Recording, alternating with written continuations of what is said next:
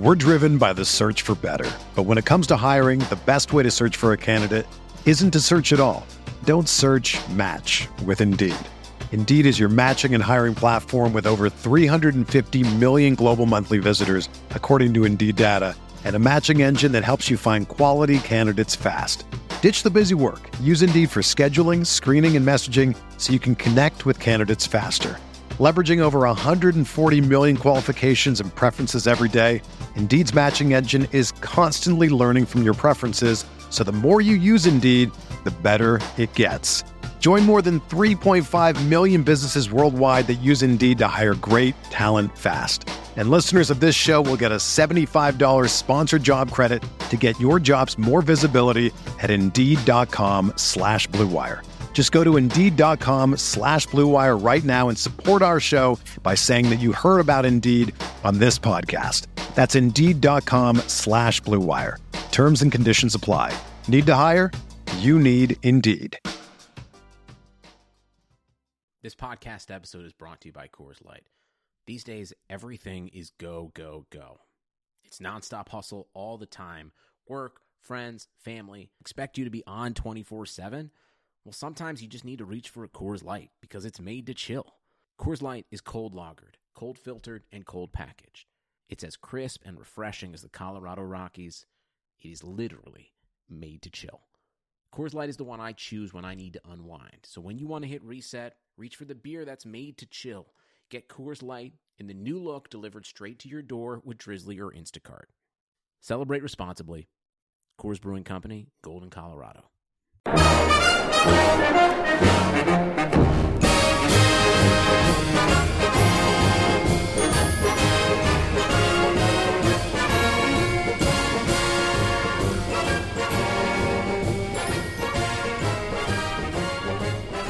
Welcome back to the Bear Report podcast. My name is Jeremy Stoltz. I'm the publisher of BearReport.com. Here today with Bears insider Aaron Lemming. How you doing?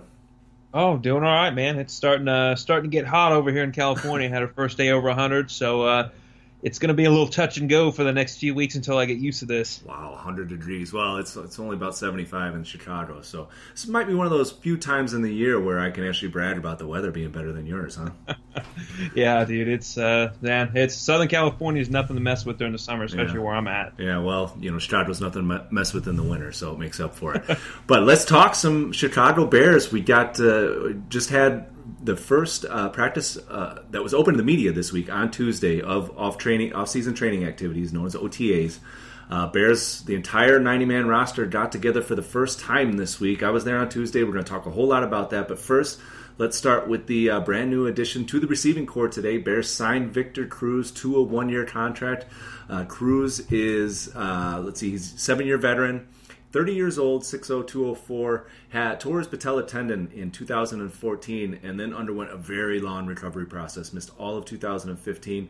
Came back, played played uh, 15 games for the Giants last year, 39 catches. Know, where do, where do you see him fitting here in this wide receiver rotation?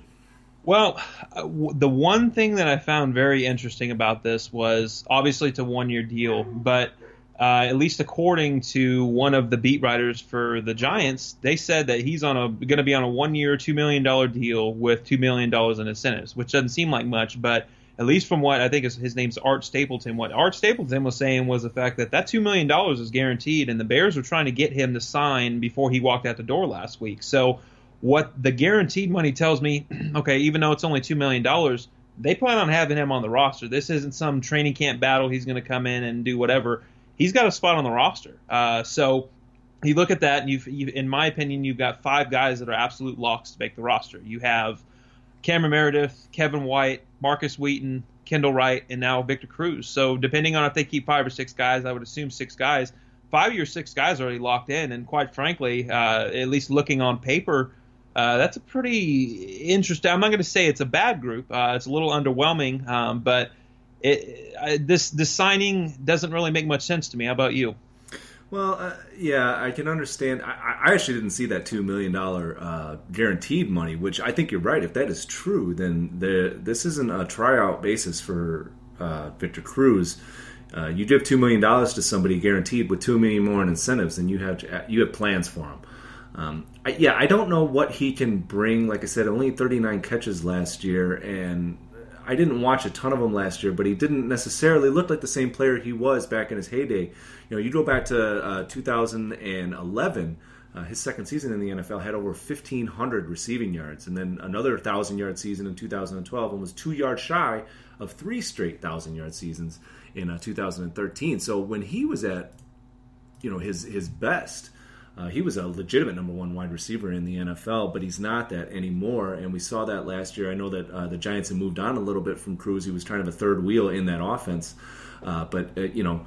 He, he, he didn't show the same type of uh, burst, you know, the deep ball ability that he had before, and just that, that quickness, that post catch quickness that Victor Cruz always had. I mean, he was one of my favorite receivers back in the day. I, I just, you know, I, I doubt that he's going to elevate this receiving corps very much. Do you see? Uh, you know, I, I, I think maybe in the locker room he can help, but are we? Uh, what what are we going to get out of him this year? Well, and that's that, that's kind of what I've been wondering myself because you look at it, and right now I see Kendall Wright, I see Markus Wheaton, and I see Victor Cruz, and those, like I said, those three guys are probably locks on the roster. And for the most part, and we'll get in this a little bit later, especially with Kendall Wright. For the most part, I see these guys as all slot receivers. So it I, I don't think it's bad. I don't think it's a bad move, and I and but I'm not overly excited about it because you're talking about a guy that's already 30 years old. He's coming off uh, an injury has has impacted his game a pretty good amount. So you kind of have to wonder at this point. I mean, what kind of role is he playing? Is this just uh, you know throw Fox a bone and Loggains a bone here and say, okay, here's another target, and you know do with what you can this year? I, I don't. And this is I, I think coming from kind of a rebuild mindset this is why I don't really like these these these guys that are being signed over 30 because you look at it, it's like there's no long term effects here. Granted, I get it, you know, they're they're not going to be in the playoffs this year, but if it was me, I mean, I'm looking at Tanner Gentry or I'm looking at even somebody like a Rueben Randle or Daniel Braverman. Those are the kind of guys that I want to see on the field over Victor Cruz. I mean, if Victor Cruz comes in, let's say he's the fourth receiver. I mean, what can you really expect out of that? Uh, so I, I, don't know. I mean, I guess you got good depth if it if if it comes to that. But then you look at these guys again. Like I said, the five names. Who on here can play special teams? And that's another. Uh, when you look at receivers, especially what they had over the last few years, you need at least one guy to play special teams, which I would assume at this point is probably going to be either Gentry uh, or Bellamy. But it, it just like I said, uh, the dynamics of it don't make a lot of sense. I get why they would do it. Maybe you know, give another solid target to Glennon. Uh, but they pretty well just replaced, in my opinion, they just replaced an Eddie Royal type player, uh, well, Eddie Royal with another Eddie Royal type player and saved three million dollars out of it. It just doesn't doesn't add up. Well, I, I, the only reason it adds up to me, or the in the one way it adds up, is just the, the unreliability of Kevin White and just having more bodies there at that position. Assuming he's not going to be able to do much, and we'll get we'll get to, to uh, his non-participation in Tuesday practice, but you know, if you can't depend on, uh, would you, if you were GM Ryan Pace or head coach John Fox, are you sitting there going, yes, this is the year we can really count on Kevin White, right? No, no chance. I mean, you're stupid if you are. So you at least get somebody in here who's been successful in the past. Uh, you know, obviously doesn't have the same skill set he did three years ago, but uh, you know he'll, he'll, bring something to the locker room. He'll bring some experience, and if Kevin White does go down, then he's your number three, and I guess you could do a lot worse uh, then your number three being Victor Cruz. But uh, yeah, I, you know, I, I, just don't see him coming out and lighting it up and, and really doing a whole lot. Maybe maybe he can you know be be that good possession receiver, uh, move the chains here and there, and, and, you know provide something in the locker room. But yeah, this is uh, just a depth move, and I, am really surprised that they paid him that much money. I got to be honest. Yeah, it uh, it the money tells the story for me. I mean, two million dollars doesn't seem like a lot, but if you're fully guaranteeing that money for that two million plus the other incentives, uh, definitely uh, it doesn't really make much sense. But what I will say uh, before I forget is I was looking. You know, you can look at the Bears cap situation right now. They're right about uh, with this deal, they're right about 25, 26 million dollars. But the one thing I have noticed that Ryan Pace has done this year is he's put a lot of incentive based uh, clauses within these contracts, and I was adding it all up, and with Jerrell Freeman already on the roster, there's going to be right around ten million dollars in incentives. Granted, you know, be, between all the players they have on the roster. Granted, if if the players even hit half that, then that's probably going to be a really good thing. But it is very interesting that that Ryan Pace. It almost kind of seems like maybe that's a that's a way to win these guys over is to say, okay, well, we're gonna we're not gonna overpay for you in terms of you know market value or whatever it may be, but we're willing to give you incentives that even if you can reach half that, I mean, that's a million dollars for Victor Cruz. I think uh, Jay Howard had almost four million dollars in incentives. So I just thought that was interesting, it doesn't well, really have much to do with Cruz. But don't you think, though, in that by offering those types of deals to maybe some of the more uh, elite players that he did miss on, that maybe that was part of the reason they were like, no, I'm going someplace else. Give me the money, you know? Yeah, absolutely. I mean, well, that and plus they're they're kind of a bad team. I mean, I, if I had the choice, like uh, you know, the the corner I'm drawn to by Stephon Gilmore. If I had the choice between the Patriots or the Bears, and I'm in a situation like that, I'm going Patriots all day. Yeah, that's true. You know, and but I mean, uh, for the Bears, uh, so let's say that's let's look at that scenario just in itself. If you're the Bears, you got to put it out there. I mean, you can't say, "Hey, you know, Stephon, we'll give you this much, and if you if you play well, we'll give you this much." You know, the Patriots over there going, "Here, we'll give it to you all." I mean, you kind of have to step up, and I, I understand the strategy behind those contracts, especially for you know a 30 year old uh, wide receiver or somebody who's you know maybe a little past his prime. But you know, if you're talking about a prime time guy, you got to get out there and get the money. So I I, I think if if that's the overall strategy for every single uh, free agent that comes in here, and appears that that that pretty much has been the case with most of the guys that he has signed over the last couple of years. You know, you're you're we saw it this year. You, you, risk losing a lot of guys that way. So you know, hopefully that, like you said, if they if they come close to, to earning those incentives, and they've done well, and that should uh, translate to the field. But uh, you know, you're probably going to lose a few guys in free agency if that's your hard line stance and how you want to go about these contracts. So we'll see how it works. Um, but what we what I got to see, what I do know about is uh, how the Bears looked on the practice field. So you want to discuss that? Uh, yeah.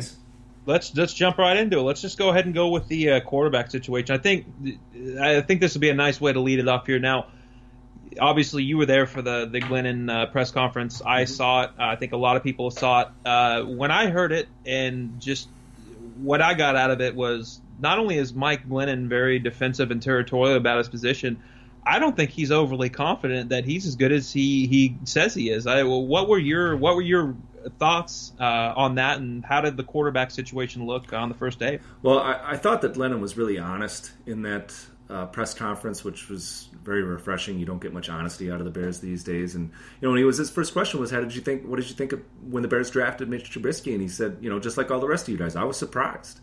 And I think that was an honest answer, and I, I would have been surprised too. I mean, Bears just paid him fourteen and a half million, then they trade up three picks to move, move up one spot to get to get this quarterback. So, um, yeah, and then he and then you know he he reiterated over and over that this is his. You know, Ryan Pace told him this is his job for 2017, and he can't look beyond 2017. But I think reading between the lines there, you know, he knows, Pace knows, we all know he's not going to. If he's here in 2018, it's going to be as a backup, and I doubt they're going to pay that much for a backup. So I, I you know, I, I think Mike Glennon, just in his attitude and the way that he presented it and the way that he came across, I think he knows that this is his only year in Chicago. Would you agree? Yeah, I would. Uh, now. Now I got to ask you this because the, one of the things that he said kind of threw me off a little bit, and I'm calling BS on it. Uh, he was asked, and I don't know, I can't remember who was by. He was asked if he had to make the decision again, knowing that Trubisky was going to be here, would he still sign with the Bears? And he said, absolutely. Do you buy that? They paid him fourteen and a half million. Still, yes. I mean, okay. Uh, that's it's all about the money. I mean, somebody's going to pay me fourteen and a half million to to do anything. Just sit on the bench and be a backup. I'll take that fourteen and a half million over a you know whatever they paid out a nine month period or something like that. So uh, you know, if they were, if that scenario applied and they, they did have Trubisky and they were still willing to offer Glennon that much money, yes, I would have done it. But I doubt they would have offered him that much money.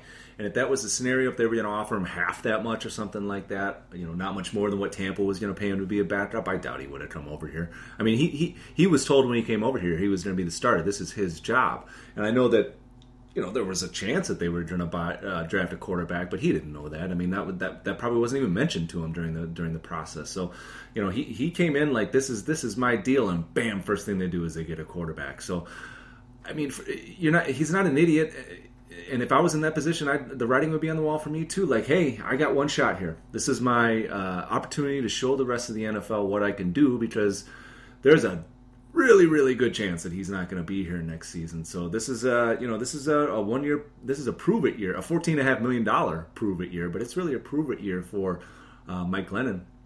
And he's probably, you know, if he if he plays well, he'll get a good contract next year. And there's going to be another team that's going to be willing to take a chance on him as a starting quarterback, but it's not going to be in Chicago. Well, and that kind of brings me to my next question here. Now, I've been thinking about this, and I've had quite a few people ask me this. Now, and it's still early, I get that, but when you look at the quarterback situation as a general for for 2017, what do you see as the best case scenario? Because when I look at it, I'm looking at you know uh, you know Glennon having a good year, but I, you also have to want to maybe see Trubisky for you know at least a few games to get some. I'm I'm personally not completely in the camp of he needs to sit a whole entire year uh, and, and develop because I think a lot of the development that we're going to see is going to happen uh, during OTAs, during minicamp, uh, during training camp, preseason stuff like that. But I'm also at the in the camp of it, let's just say Glennon. Let's just say Glennon has 12 starts. He does pretty well. I mean, the Bears are probably not going to have a very good year, but let's just say he has 12 good starts. I mean, that's that's capital that the Bears are going to be able to get back next year if they deal him. I mean, we've seen the crazy amount of money and the and the just what teams are willing to give up to get somebody who they view as you know a potential starting quarterback in the league. So, what would be your ideal situation for 2017? I think we all know Trubisky's the future at this point, but what's your ideal situation going into this year? Well, I think the ideal situation, like you mentioned, is is to try is to hope that Glennon does well. I mean, I, I like you said, nobody nobody's expecting the Bears to win a championship this year. The win loss record, I'm not even gonna, like that's not even uh, a part of the thinking here.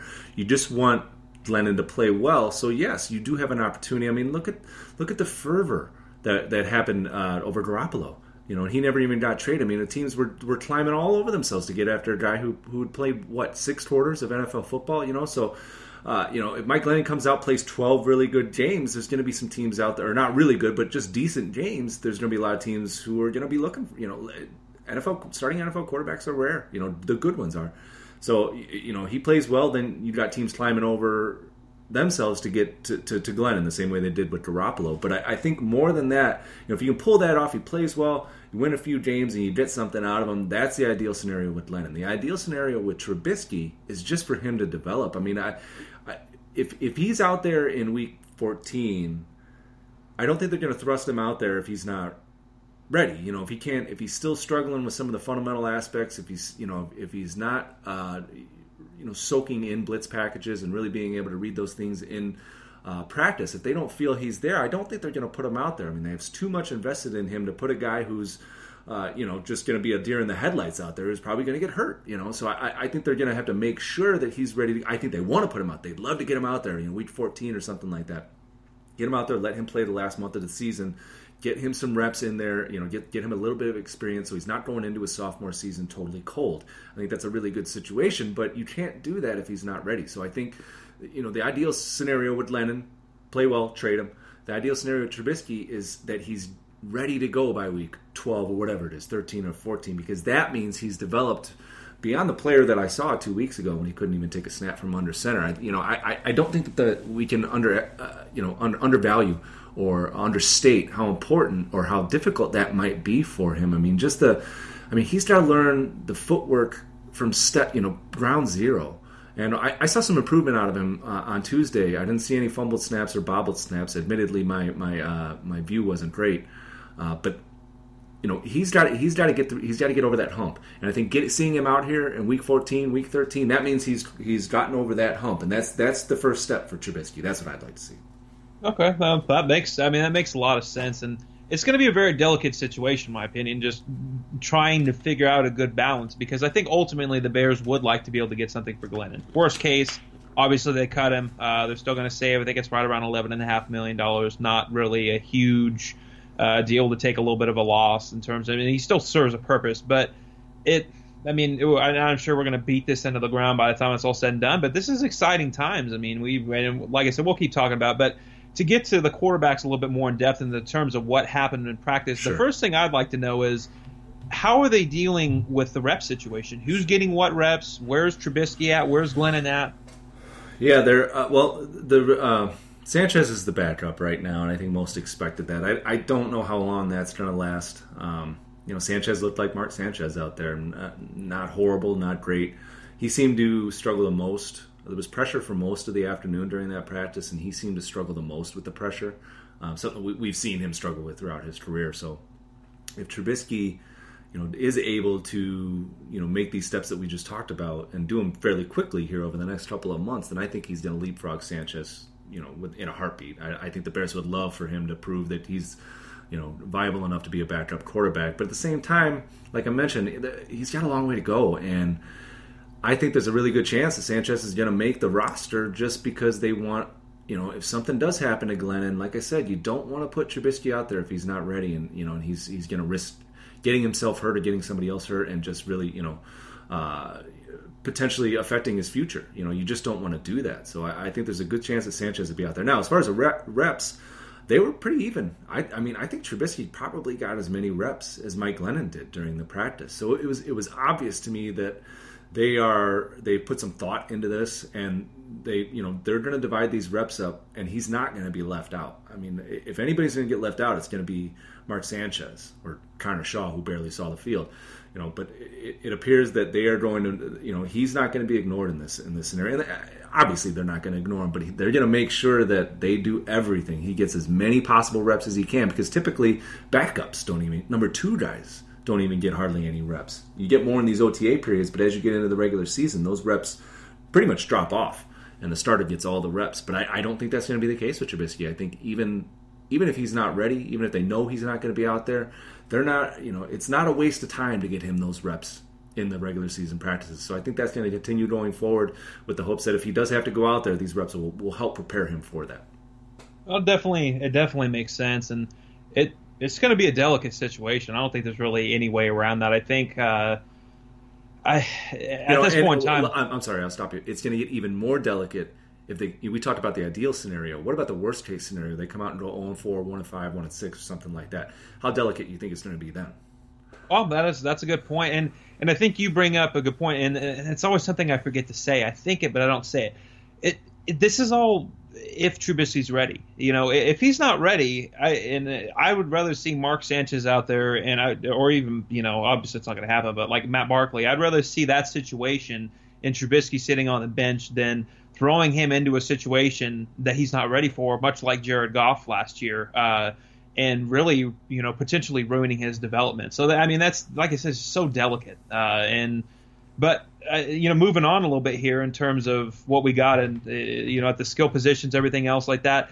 Uh, who stood out? I mean, this, I think that's going to be kind of a big question, whether it be Mike Glennon or Mitch Trubisky taking the majority of the, you know, the the, the games this year. I mean, who is he going to have to throw to? I mean, is Jordan Howard? Uh, does he? I think one of the biggest questions for me, at least, was is he in enough shape? Because there was a few runs that we saw last year where he'd break off these 55, 60 yarders, and then all of a sudden he just kind of bogged down. And I, I know that was something that the coaching staff talked a lot about, getting him in better shape, maybe having him lose a little bit of weight and get that that stamina up so he's able to make those those those 60 yard runs turn into 80 yard runs for touchdowns. Yeah, and it's it's really difficult for me to to tell you what type of shape he's in just because they're practicing in shorts and and and, and t-shirts. But what I will tell you is that he did look the same as he did last year. I mean, he didn't look any bigger. You know, he, he looked like the same Jordan Howard, but he he carried himself more like a veteran. He carried himself more like a Pro Bowler, and he carried himself like the focal point of the offense, which is what he's going to be this year. And, and you know,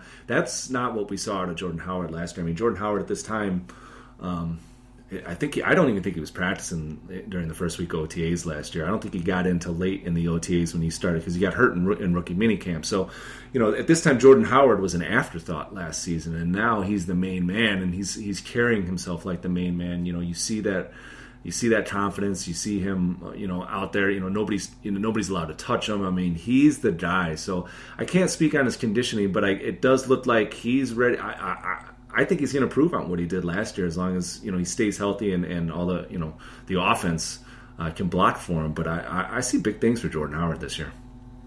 Now, speaking of another guy that was somewhat of an afterthought as well, uh, moving on to receiver, Cameron Meredith. I mean, how did I, I, saw your reports and it sounded like everything was good, but let's uh, let's, uh, let's hear a nice in detail report on how this number one receiver is coming out for us. yeah, he's you know he's you know he, he worked with the first team and made a number of really nice catches. One of the best ones that he made was um, going up over the back of a defender and using every bit of his six three height to elevate and go up over uh, over the defender, make the catch, and that was near the sideline. And you know, I, I saw the same Cameron Meredith that I saw last season. Uh, to, you know, toward the end of the season when he was really starting to come on. And you know, I, I think that he's like Jordan Howard. It's Meredith's show right now. I know that we talked about Victor Cruz. We got the new guys in Wheaton and Kendall Wright, but this is Meredith. I mean, he played like a number one when I when I saw him out there on the on the practice field, and I, I think that you know we're talking about a guy who was only a few yards away from getting a thousand yards, and that was after barely playing over the first couple of weeks. So. I, I think that you know if he can build some chemistry with Mike Glennon, there's no reason that he can't. They're going to get all those reps together here over the next month, uh, plus two months. Um, you know, if he, they build some chemistry there, that early chemistry, and they're able to develop that throughout training camp. I, th- I, I again, like, kind of like Jordan Howard, I have, I have, really high hopes for Cameron Meredith. I mean, we all know he physically he can do it. I mean, six three, very good hands. That you you hardly ever see Cameron Meredith drop a pass. So if he does take that next step, I mean, he took a huge step last year. So if he could just take an incremental step in his third season, you know, that's going to push him over the top, make him a thousand yard receiver, and make him legitimate number one that uh, opposing defenses have to be scared of. And if you have that, then room opens up for guys like Kendall Wright and Markus Wheaton and Victor Cruz because defenses are going to focus a little bit more on Cameron Meredith. So that's going to benefit everybody. It's going to push the safeties back a little bit, which is going to benefit Jordan Howard. So I, you know, it's huge for Cameron Meredith right now. I'd love, you know, for the Bears' sake, it, would be great to see him, you know, continue to build on what he did this week and, and truly, you know, come out uh, that first week of the regular season and be a number one guy. And somebody I really liked that they signed at receiver was Ken Wright, and I know that you had mentioned that he was probably the more impressive receiver out of the out of the group. I mean, how did because something that I saw you mention that I thought was very interesting was the fact that you said that he wasn't just lining up as a slot. Uh, you said he was all over the field. Yeah, and I, I think you know we saw that last season uh, with Dowell Loggains. There are there are no true slot receivers. I mean, I know I know that uh, you know guys are, have tendencies to play here and there, but nobody just played in the slot for Dowell Loggains last year, and nobody just played the boundary position, uh, the you know the the flanker, the wide receiver position. I mean, they all switched around, and I saw a lot of that in practice again. I, I you know you see that you do, you see those same trips formations, those bunch formations that we saw last year. I mean, not a whole lot from what I could tell uh, had changed with the offense. I'm sure they're going to have some wrinkles in there, but it did look like Kendall Wright was, you know, faster than most of the secondary. Anybody that he went up against, he was quicker than and, and was really able to uh, have his way with most of the defenders on the roster. Now, I don't know if that says, you know, if that says more about the secondary than it does about Kendall Wright. Uh, but you know he made a number of plays and really you know put his stamp in the offense right away. I mean uh, he's a veteran. Um, you know he's he's making he's only on a one year contract you know so he's another guy who's got a lot to prove here and I think you know he has he's of the mindset you know a little bit of bad press that he got last year in Tennessee and I think he's out to prove everybody wrong and that that, that at least for one day carried over to the practice field. Well, the, the most important thing with me when I look at Kendall Wright is the fact that his two who two of his best years came under Dowell Loggains. So I, I and I think that that signing made a lot of sense to start, and I think it, I think it's going to pay good rewards. I mean, this is somebody he was a first round pick. Uh, he was right. taken before Alshon Jeffery. Not saying he's a better receiver than Alshon Jeffery, but I mean, this is somebody that was highly thought of coming out of college, and he had a few good years. Now, before we move on to the defense, uh, how did the new look tight ends? I, I, know I don't think Zach Miller was on the field, at least from what I get or from what I remember. But I mean, you got Sims, Shaheen, Daniel Brown. Uh, there's a lot more talent there this year. Yeah, the tight ends. Well, the first first thing is Shaheen, and and when we talked about him in the uh, right after the Bears drafted him, we talked about how everybody that you know his collegiate film, everybody he looked like he was playing against high school kids, and it was like, well, wait till he gets on the wait till he gets on the big boy field. He's not going to. No, he looks just as big on the big boy field. I mean, he, even with the huge players that are on the team all around him, Shaheen still stood out. I mean, the guy's 6'7", 280 pounds, and he again was just making plays. I mean. It, I, I see fluidity out of him. I see good hands. Uh, he's not a stiff, you know, uh, a lot of you know like uh, Kellen Davis type player. You know, he's got he's got better hands than Kellen Davis. So uh, you know, I think I think he's you know, especially maybe not so much this year, but as he continues that uh, chemistry with Trubisky, 2018.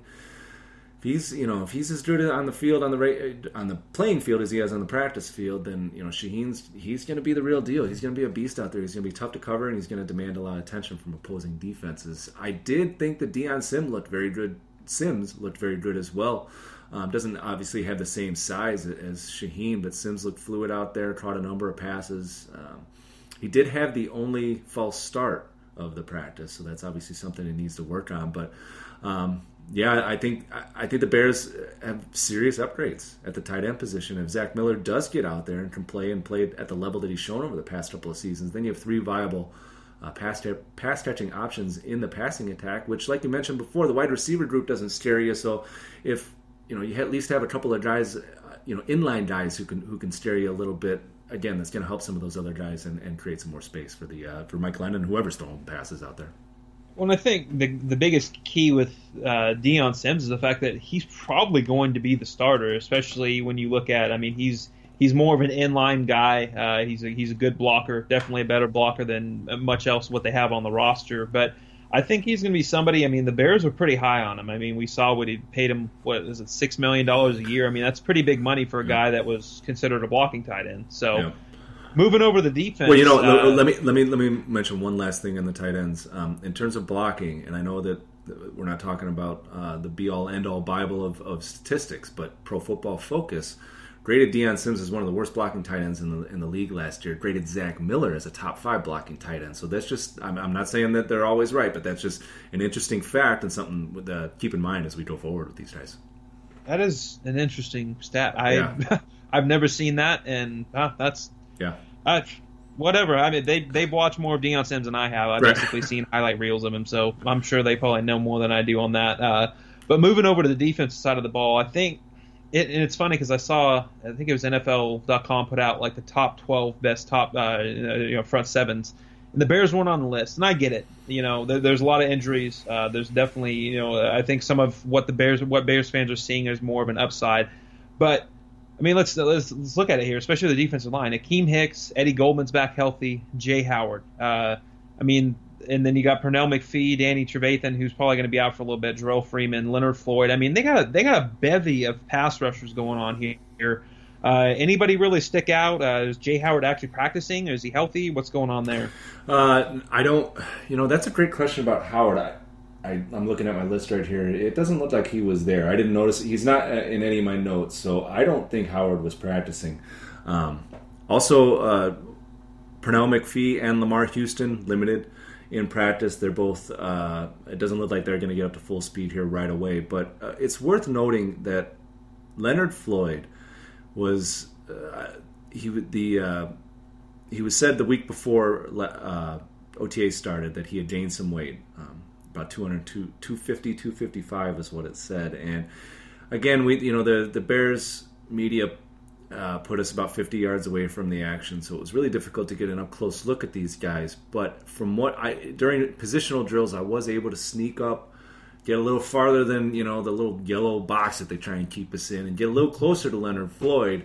And he definitely does look bigger. I mean, I, I can I can attest to that. Um, you know, he looked thicker in the upper body, even looked thicker in the legs, which I thought was kind of interesting. So, I, you know, we'll see if it doesn't sap his speed, if that extra added weight allows him to hold the hold up at the point of attack a little bit better and uh, keeps him from getting injured. Yet he's able to retain that speed. I think that's going to be a great thing. Um, players aren't we're not in pads yet, so it's really difficult to gauge pass rush and those interior, you know, the the trenches and the offensive and defensive linemen. But from just a, a, physical standpoint, I don't, you know, as long, like I said, as long as it doesn't compromise his speed, which is the best part of his game, I think a 250 pound Leonard Floyd can have can stay on the field longer and have a much bigger impact than he did last year.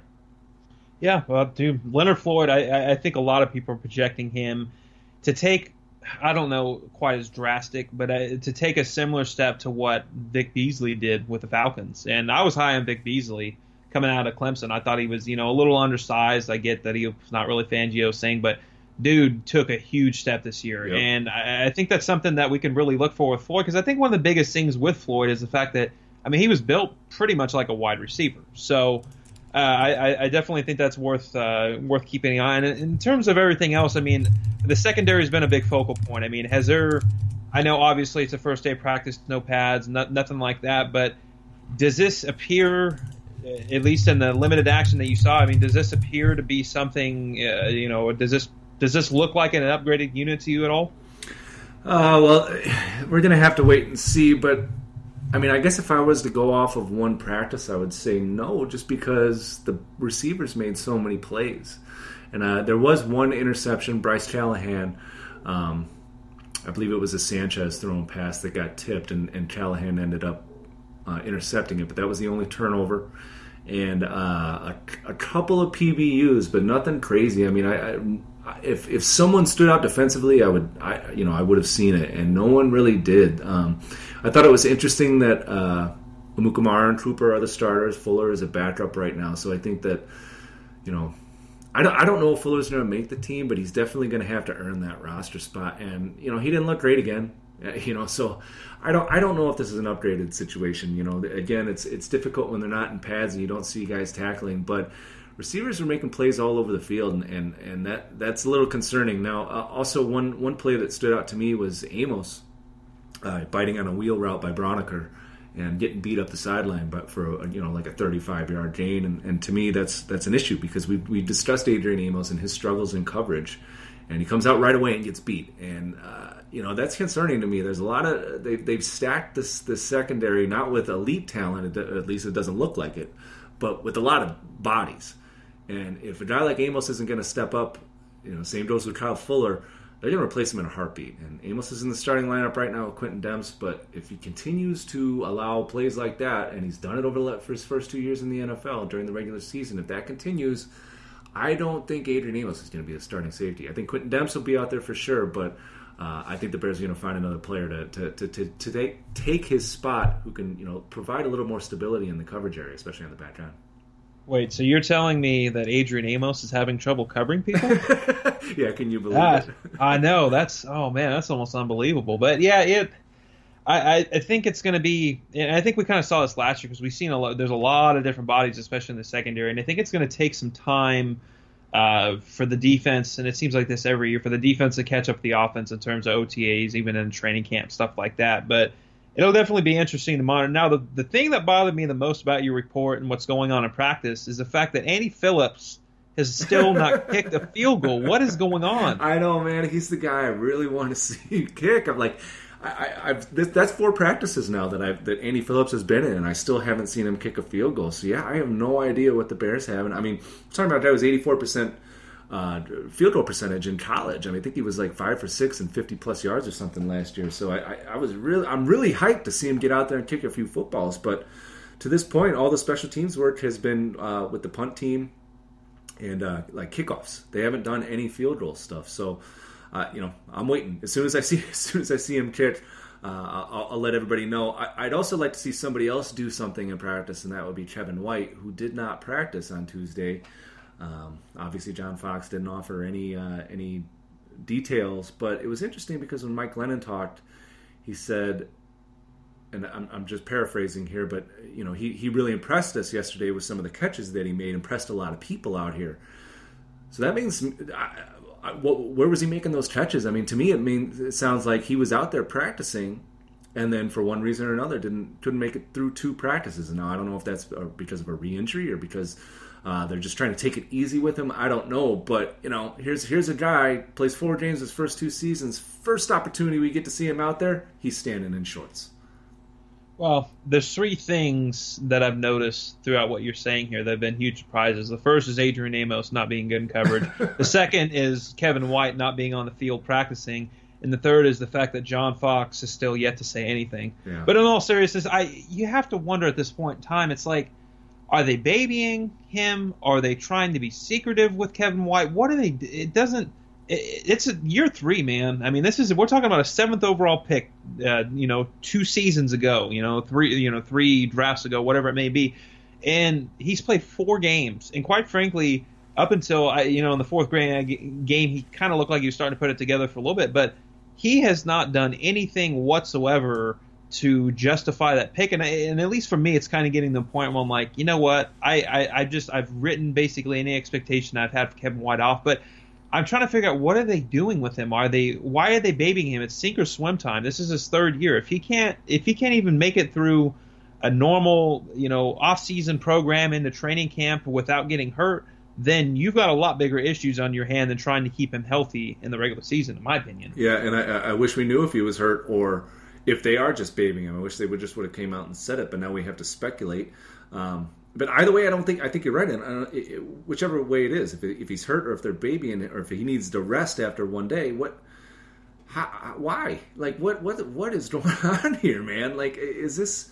You know, I, I feel your frustration, and a lot of Bears fans are frustrated in the same way as you. And you know, there's it's it's it's even more frustrating because it's it's about injuries, you know, and because he's not out there, and it's not you, you can't even like yell at him for for sucking because we don't even know if he sucks because he's not even out there, you know. So it's like you spent this top 10 pick, seventh overall pick, and you just got nothing out of it. I mean, that's, we've discussed this a few times. You miss on first round picks, you set your team back for years.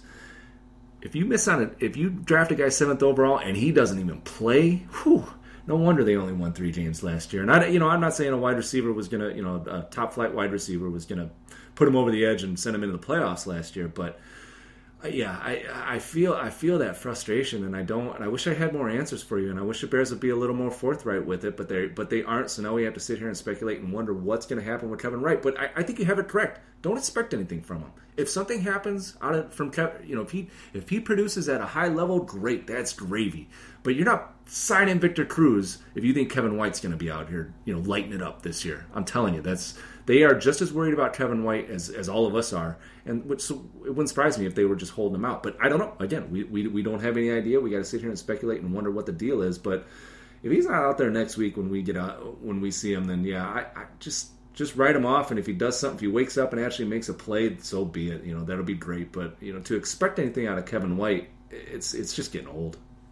Well, and the, the the last thought I have on that is could a Victor Cruz signing say something about how they feel? Maybe maybe he's not progressing as well. Maybe they're not as confident. Right. I know that's not something you'd want to replace Kevin White with, like you know, or what you expect out of him. But it almost kind of makes you wonder. Victor Cruz has been a free agent longer than free agency's been going on. You know, so what's going on here? I it just. Right. There's a lot of things that don't make any sense, and who knows? They could come out. You guys could go out next week, and he could be completely fine, and this isn't even isn't even a topic anymore. But weird dealings, and it's the same thing. It seems like every every year, man. John Fox, it just it, it never changes. Yeah, and it's uh, it's it's frustrating for fans. It's obviously frustrating for the media, and uh, we'll, we'll discuss. We'll get into John Fox a little bit more as we go throughout this season because it doesn't look like things are going to change. But you know, you can only hope that these whatever whatever their overall plan is, whatever their strategy is that they think is necessary, all this secrecy all this paranoia. You hope that there's a long term plan in place and that, that it's going to lead towards something. That it's not just paranoia for paranoia's sake, and that there's there is a plan. That there's that, that, that they know what they're doing. It's hard to it's hard to give them the benefit of the doubt when you only win three games, but why are you why is there so much effort so much effort to be secretive so much effort to make the media's job hard you know it's like I, I, you know I don't want to compare it to politics, but you know it, it's almost like the, you know they don't want anybody to know what about their brand new quarterback who's going to bring seat people into the seats. He's the guy who's going to bring people into the seats, but you don't want us to tell anything about him. What is that? I don't. I, I mean, for fans, you should be pissed off. You know, you should want, you should be able to get information about Mitch Trubisky and how he's playing on the practice field, but you can't. You can't get you can't get excited. You can't get excited about Kevin White because you don't know what the hell's going on with him. Because this team lies to you and, and continues to, to you know obstruct the job of the media. And hey, you you don't like the media? I get it. I don't like a lot of the media either. But at the end of the day, you're you as the fan are being done the disservice here. And uh, you know that's my rant. I'll, I'll, I'll stop right now. But you know, like I said, hopefully there's a long term plan because this is just ludicrous in my mind. Anyway, what anything else you want to talk about here in the last couple minutes? No, I think honestly what, what you just said because we talked about it, you know, a little earlier before we did the podcast. I think you're right on because as a fan, I'm not, you know, I'm not a part of the media, uh, but as as a fan, it's frustrating for me. But at the same time, it's frustrating knowing, uh, you know, at least what what you guys do as a job. I mean, you, it's so hard to just man, it's it, I can't even imagine how hard. I mean, it's they're just purposely making you guys' jobs hard, well, and it, it's it, very frustrating. Yeah, it's it's kind of like doing your job with two hands tied behind your back, especially with the type of access that we used to have. I mean, uh, it, those are the golden days. You know, things didn't go under Mark Trestman, but man, you knew everything about this damn team when Mark Trestman was out there. so the, you know, it was those are the golden days, guys. They're not they're not coming back, even if John Fox is gone next year. So that'll wrap it up here for this uh, podcast post the first week of uh, OTA's podcast. We will be back next week. We'll have another practice on Tuesday. I will be there. Uh, we'll discuss everything that went went on during that practice again the following week with OTAs, and then after that we'll have uh, veteran mini camp, and then we're six weeks away from the from training camp. So it's going to be here before you know it, guys. Really appreciate you sitting here with us throughout another podcast. Make sure you follow Aaron on Twitter at Aaron Leming NFL. Give me a follow at Bear Report. Make sure you subscribe to this podcast on iTunes. Check out all our work on our Bear Report Facebook page as well as the front page of bearreport.com. And if you want to talk to us every day, come to the Bear Report message boards. Uh, put a post on there and, and we can discuss uh, the Chicago Bears team. That's it, guys. Thanks for hanging out with us. We'll be back next week. Have a good one.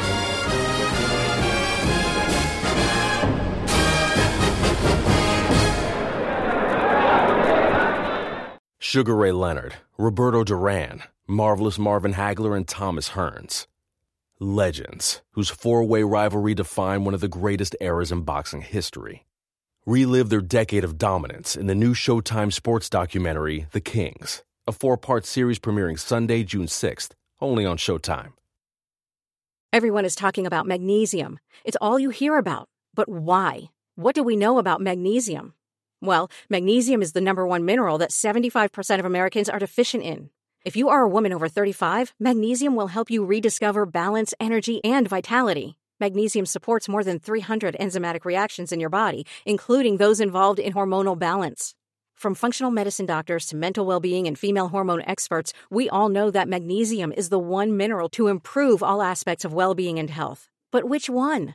Magnesium Breakthrough from Bioptimizers, the trusted choice recommended by leading experts with seven best absorbed forms of magnesium to ensure your body receives the support it needs for overall well being. Go to bioptimizers.com slash balance today and use code BALANCE10 for 10% off. Support your journey to wellness at B-I-O-P-T-I-M-I-Z-E-R-S dot com forward slash balance.